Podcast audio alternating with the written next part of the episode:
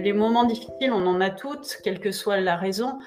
Et quand on commence à faire un tel changement, le fait que on t'envoie un message, on te dit ouais non là ça va plus, ça fait 2-3 jours qu'on t'a pas envoyé de message et que tu commences à nous dire qu'est-ce qui se passe, j'ai plus de nouvelles, et dire ouais ça va pas, donc je me suis un peu jetée sur la boîte de gâteaux, sur le paquet de la tablette de chocolat, et que t'es là, tu dis bon mais ok, fallait pas le faire, mais c'est pas grave.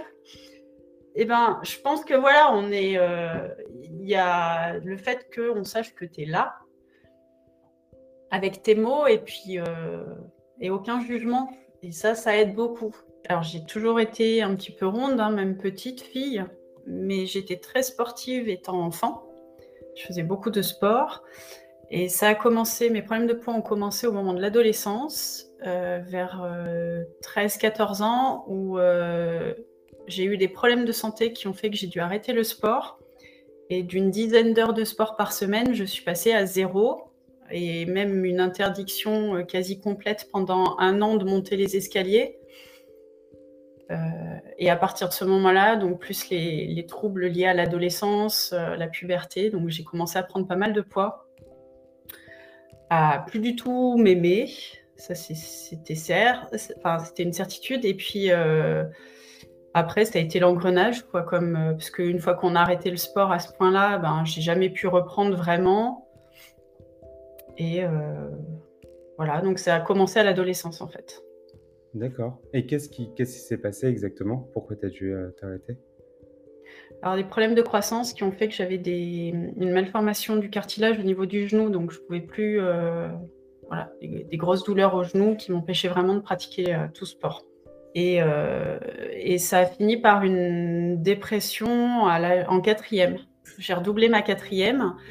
Et là, la 2e année de 4e, c'était une catastrophe psychologiquement. Où j'avais même je me mettais à fondre en larmes en cours sans explication, et je compensais, le soir je rentrais à la maison et je compensais tout ce mal-être et tout ça par la nourriture en fait, la nourriture réconfort, et donc ça a commencé vraiment à ce moment-là. J'ai essayé beaucoup de choses, mais après j'ai tenté... Nature House, ça a tenu 2 semaines avec des effets impressionnants en 2 semaines, mais qui forcément n'ont pas tenu, parce que là, c'est de la privation pour le coup. Après, j'ai essayé tout ce qui va être les soins, palpés, roulés, etc. Parce que ça, c'était juste avant mon mariage. Je voulais perdre un peu. J'ai essayé des choses après la naissance de mes enfants. J'ai tenté les repas tout préparés, les pubs qu'on voit en ce moment pas mal à la télé, mais quand on a déjà mari et enfant à la maison, c'est clairement impossible. Il faut vivre seul et avoir personne qui mange à côté de soi, ou pas de repas, pas de course à faire. Et puis jusqu'au jour où j'ai dit non, là maintenant c'est fini, quoi. Il n'y aura plus rien à faire. Bon, en plus on a pas mal déménagé, on est parti vivre en Angleterre. Où là, c'est pareil, on se retrouve avec une alimentation qui est différente, une offre alimentaire qui est différente, donc il faut se réadapter. Ouais. Donc là, la chance que j'avais, c'est que je ne travaillais pas à temps plein, donc je pouvais beaucoup plus cuisiner, et puis avec des produits frais en Angleterre qui sont beaucoup plus faciles et beaucoup moins chers qu'en France, contrairement à ce qu'on... à l'époque. C'était avant le Brexit. Donc là, ça allait parce que j'étais à la maison beaucoup plus souvent, et ça aurait pu être la catastrophe. Et puis, à mon retour en France, là, j'avais clairement décidé de ne plus me peser. J'avais un peu lâché l'affaire. J'avais mon mari, mes enfants, j'avais ma petite vie. Et puis finalement... il n'y a plus le côté, je dirais, il y a un peu le côté aussi où on se laisse aller, on s'enferme un peu dans sa routine, et puis on se dit, il n'y a rien qui marche, alors on va essayer de se mettre un peu au sport. J'avais recommencé à courir en Angleterre, mais vu le poids que je faisais, à l'époque, je devais être à peut-être entre 75-80 kilos. Courir quand on fait ce poids-là, j'avais des douleurs partout aux pieds, donc j'ai arrêté de courir, mais j'ai continué à marcher. Et puis, on est rentré en France où là, il a fallu que je reprenne le travail. Enfin, j'ai repris le travail à temps plein. Et puis, un jour, quand même, j'ai décidé de remonter sur la balance. Et là, j'ai vu que je faisais le poids que je faisais juste avant d'accoucher de ma fille, où déjà, j'avais pris 18 kilos pendant la grossesse. D'accord. Mais là, je n'avais pas, un jour ou l'autre, un bébé qui allait ressortir et qui allait me libérer de quelques kilos, quoi. C'est, donc là, ça a été vraiment le choc. Et là, tu pesais combien à ce moment-là ? Bah, c'est quand j'ai commencé donc les démarches, c'est que je t'ai rencontrée, donc je faisais 92. D'accord. Et ça, tu t'en étais rendu compte ou pas? C'est-à-dire, avant de monter sur cette balance, tu t'en étais rendu compte que tu avais pris ce poids ou tu avais... je le voyais, oui, clairement, je le voyais à mes vêtements, je le voyais... je me regardais plus dans une glace, ou je fuyais le miroir, alors que j'ai un mari qui aime bien en mettre partout. Mais je le voyais, clairement, mais je refusais de monter sur une balance parce que je savais que ce que j'allais voir allait me faire très très peur. J'ai des problèmes hormonaux qui font que, en plus, les hormones, elles m'ont laissé tomber depuis pas mal d'années maintenant. Mais quand je t'ai contactée, moi, c'était vraiment, je recherchais une solution pour reprendre le sport. Je savais que j'avais été sportive un jour et que j'en étais capable. Mais il fallait que je trouve quelqu'un qui puisse m'indiquer quoi faire, étant donné le poids que je faisais, pour ne pas mettre ma santé en péril. Et au départ, quand je suis tombée sur ton site, j'avais vraiment tapé coach sportif. Et du coup, tu t'attendais à faire de la musculation ? Ça, c'est une vraie question. Non, je m'attendais à des choses, en plus, auxquelles moi, j'ai toujours fait... Quand je le pouvais, c'était du fitness, du cardio, des choses comme ça, mais pas de la musculation. Mais pourtant, ça paraît quand même logique de travailler la musculation si on veut changer sa silhouette, hein. Mais justement, et quand je te propose de faire de la musculation, au début, ça te surprend pas? Tu te dis pas, waouh, c'est peut-être pas fait pour moi, c'est un truc d'homme. Non. Alors, moi, j'ai toujours eu... j'aime pas trop... Alors, chez les hommes, ça me dérange pas. J'aime pas trop les femmes qui font de la musculation à très forte dose. Quand on peut voir les bodybuilders, c'est des corps que je trouve pas féminins, entre guillemets. Mmh. Mais par contre, le fait de... Enfin, quand tu m'en as parlé, j'ai dit, oui, mais ça, c'est quelque chose qui me paraît logique. Si on veut... quand on a un corps qui a du poids à perdre, une silhouette à changer... Il n'y a rien de tel que la musculation pour que le gras devienne muscle ou tout du moins laisse la place aux muscles. Donc non, ça ne m'a pas fait peur et tout ce que je voyais surtout, c'est que ça allait se faire à la maison. Je savais que... je ne pensais pas perdre du poids, mais je savais que s'il fallait faire quelque chose pour ma santé, ça passait forcément par le sport, quel qu'il soit. D'accord. Et l'élément déclencheur, ça a été quoi ? Pourquoi tu t'es dit c'est maintenant ? Alors, donc il y a un peu plus d'un an, j'avais 46 ans et demi. Oui, c'est ça ? Non, je dis n'importe quoi. Je vais avoir 45. Je ne sais plus compter, c'est vendredi soir. J'ai pas encore mes 45, mais je dis n'importe quoi. Bon, bref, 43 et demi. Et moi, j'ai perdu mon papa d'un infarctus foudroyant. Il avait donc 10 ans de plus que moi à ce moment-là. Quand il est décédé, il avait 53 ans. Donc, le poids sur la balance m'a fait très, très peur. J'ai 2 enfants qui sont encore jeunes. Et là, j'ai dit, faut que tu te bouges, il faut que tu fasses quelque chose. Pour ta santé, pour moi, pour mes enfants. Et j'ai dit, il faut faire quelque chose. Donc, c'est vraiment, je pense que c'est le fait d'avoir connu ça. Moi, mon papa, il est parti, j'avais 27 ans. C'est de me dire, j'ai pas envie de laisser mes enfants aussi jeunes. Enfin, même si 27 ans, ça commence à plus être jeune. Mais voilà, il m'a eu un peu plus jeune que lui. J'ai dit, je peux pas... je ne peux pas prendre le risque de raccourcir autant mon espérance de vie.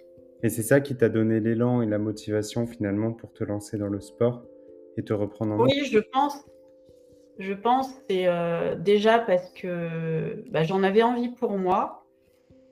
il y avait un peu plus de stabilité dans ma vie professionnelle. Ben, donc, je me suis dit, voilà, ça, c'était peut-être le bon moment. Et puis, je voulais pas, je voyais l'âge venir, à 10 ans de l'âge de mon papa quand il est décédé. Donc, je me suis dit, là, si je fais pas maintenant, ça sera trop tard après.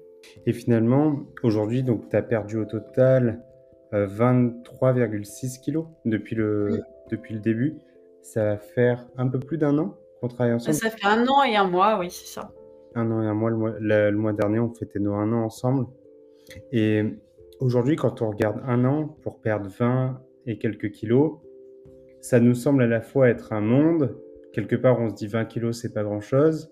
Comme à la fois, on peut se dire que c'est colossal quand on regarde ce que ça fait 20 kilos quand on le porte à bout de bras tendu comme ça. On se rend vraiment compte de ce que c'est. Toi, aujourd'hui, sur 1 an, cette perte de poids, tu la vois comment? C'est-à-dire, qu'est-ce que c'est un travail de labeur, ça vaut la peine, qu'est-ce que tu en penses? Ah ben, c'est absolument pas un travail de labeur. Quand je t'ai contacté, si on m'avait dit ça va durer 1 an, d'ailleurs, c'était pas ce qui était prévu à l'origine, mais non. Et puis j'ai pris mon temps. Je pense que j'ai perdu ces 20 kilos à mon rythme.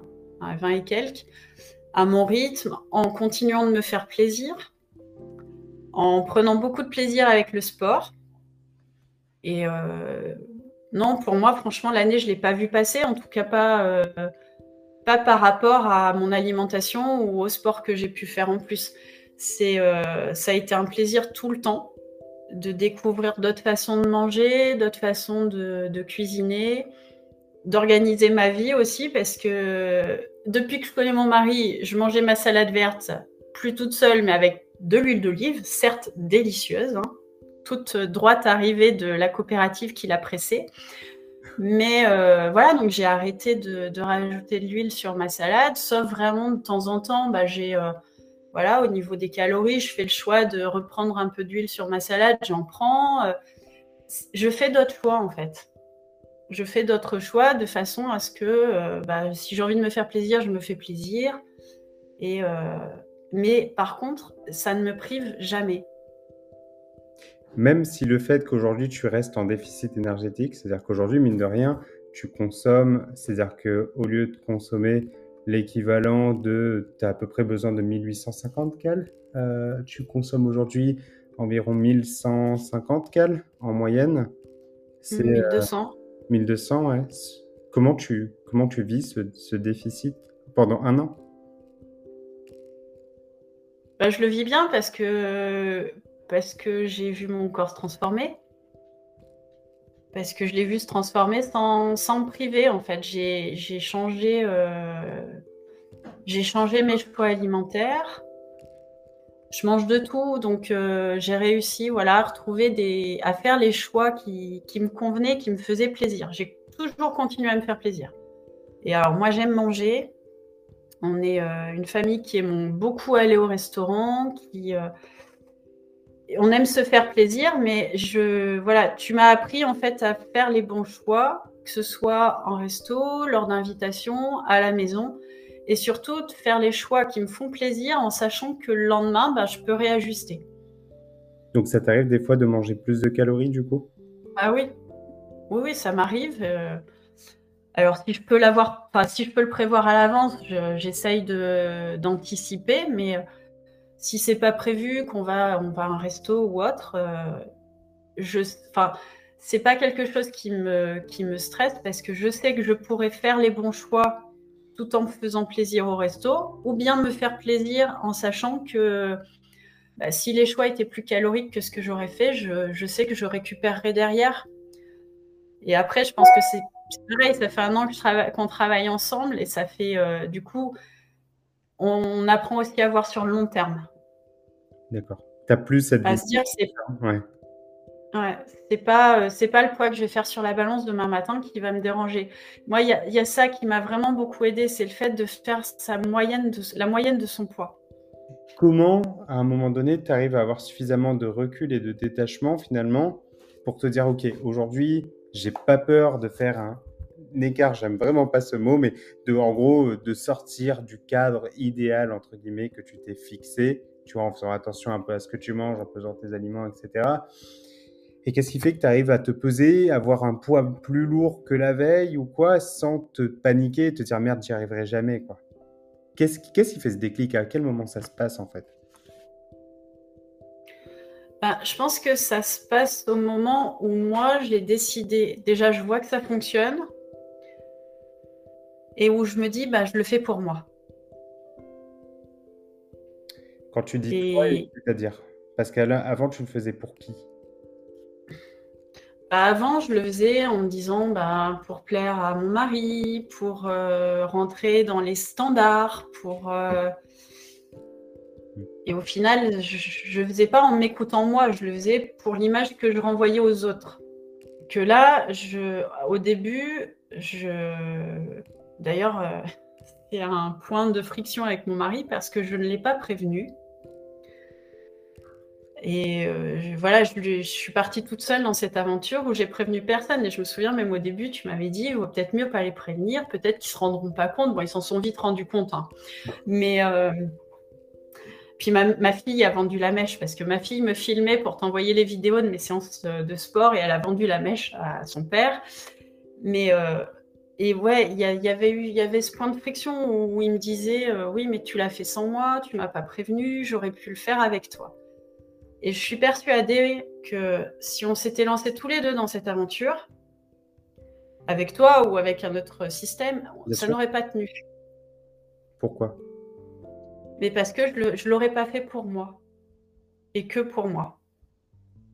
Là, c'est vraiment... Alors au départ, je ne l'ai pas fait pour moi puisque la démarche, c'était vraiment dans une optique de me permettre de garder la santé pour augmenter mon espérance de vie, dans l'optique de voir mes enfants grandir, vieillir, etc. Et...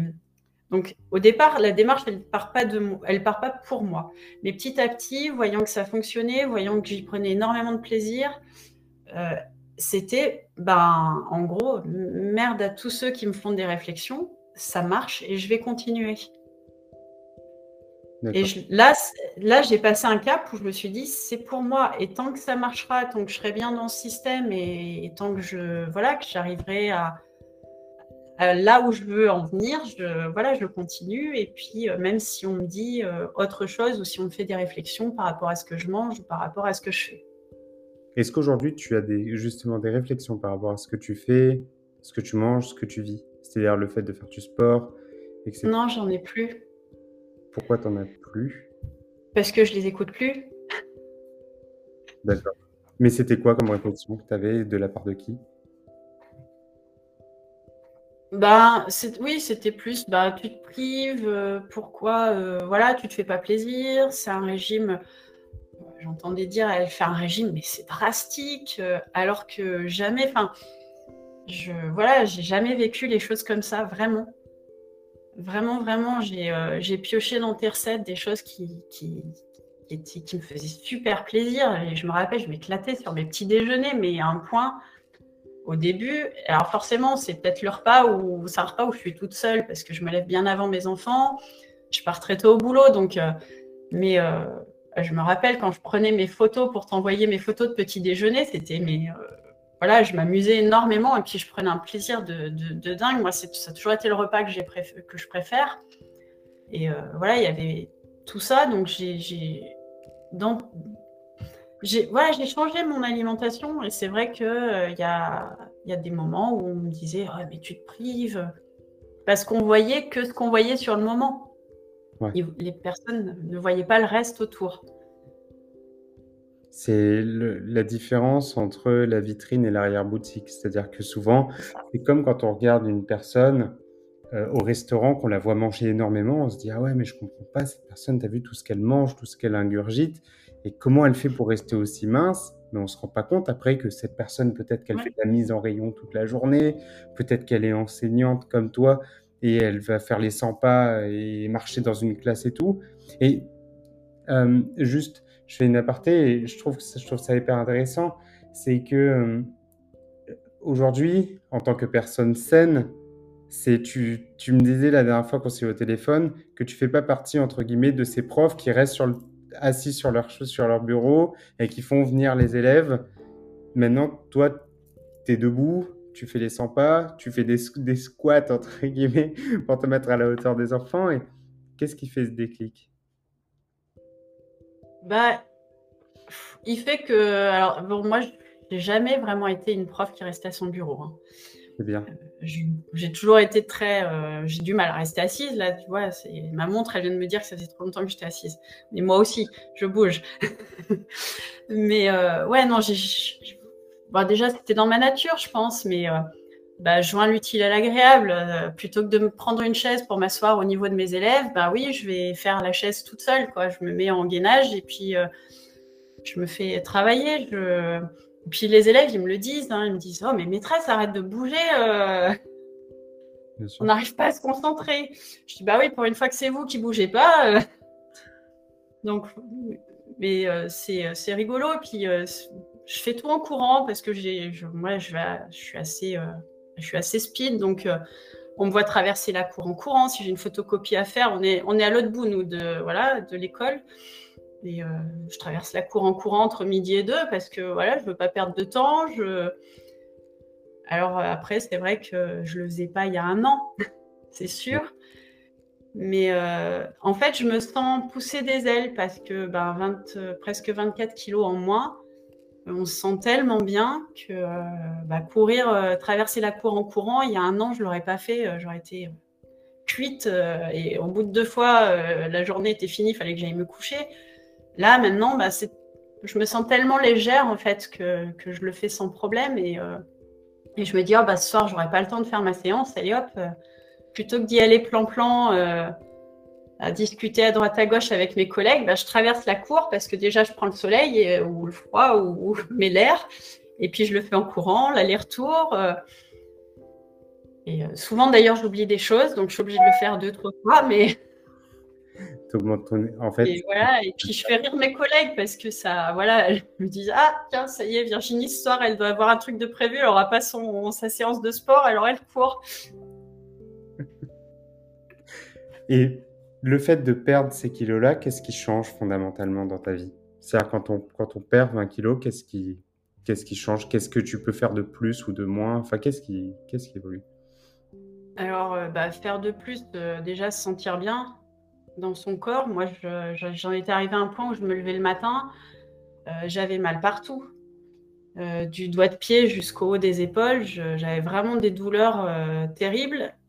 J'ai ma grand-mère qui est encore de ce monde, qui a 94 ans, je pense qu'elle a moins de douleurs que moi, et que j'avais en tout cas.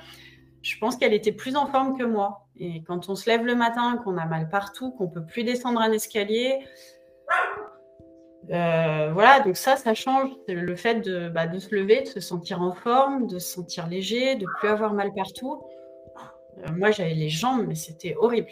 Les douleurs que je pouvais avoir, oui, parce que porter 92 kilos à longueur de journée quand on fait mon métier, donc où je suis tout le temps beaucoup debout, beaucoup à bouger quand même à l'époque, le poids, les articulations, elles ont du mal à suivre quand même. Donc moi, c'est vraiment ça qui a changé, c'est ce bien-être physique. Aujourd'hui, si tu devais donner un conseil à une personne qui se lance dans cette démarche par rapport à ce que tu as vécu, qu'est-ce que tu pourrais lui recommander dans son processus de transformation physique? Par exemple, elle a une vingtaine de kilos à perdre, une trentaine de kilos à perdre. Qu'est-ce que tu pourrais lui dire? C'est de s'écouter et de prendre son temps. Parce que c'est pareil, moi, je me rappelle au départ, on avait tablé sur beaucoup moins longtemps que maintenant. Mais voilà, j'ai voulu prendre le temps de rentrer dans ces habitudes-là. J'ai voulu, donc il y a des moments où la perte n'était pas énorme. Et je me suis laissé ce temps parce que je me suis écoutée, parce que j'ai toujours essayé de me faire plaisir. Et voilà, c'est vraiment s'écouter et prendre son temps. En tout cas, je suis vraiment content, Virginie. Je suis content de ton parcours. Tu t'es sauvé la vie. Tu as décidé de changer. Tu étais au bon moment, avec la bonne personne et avec la bonne méthode.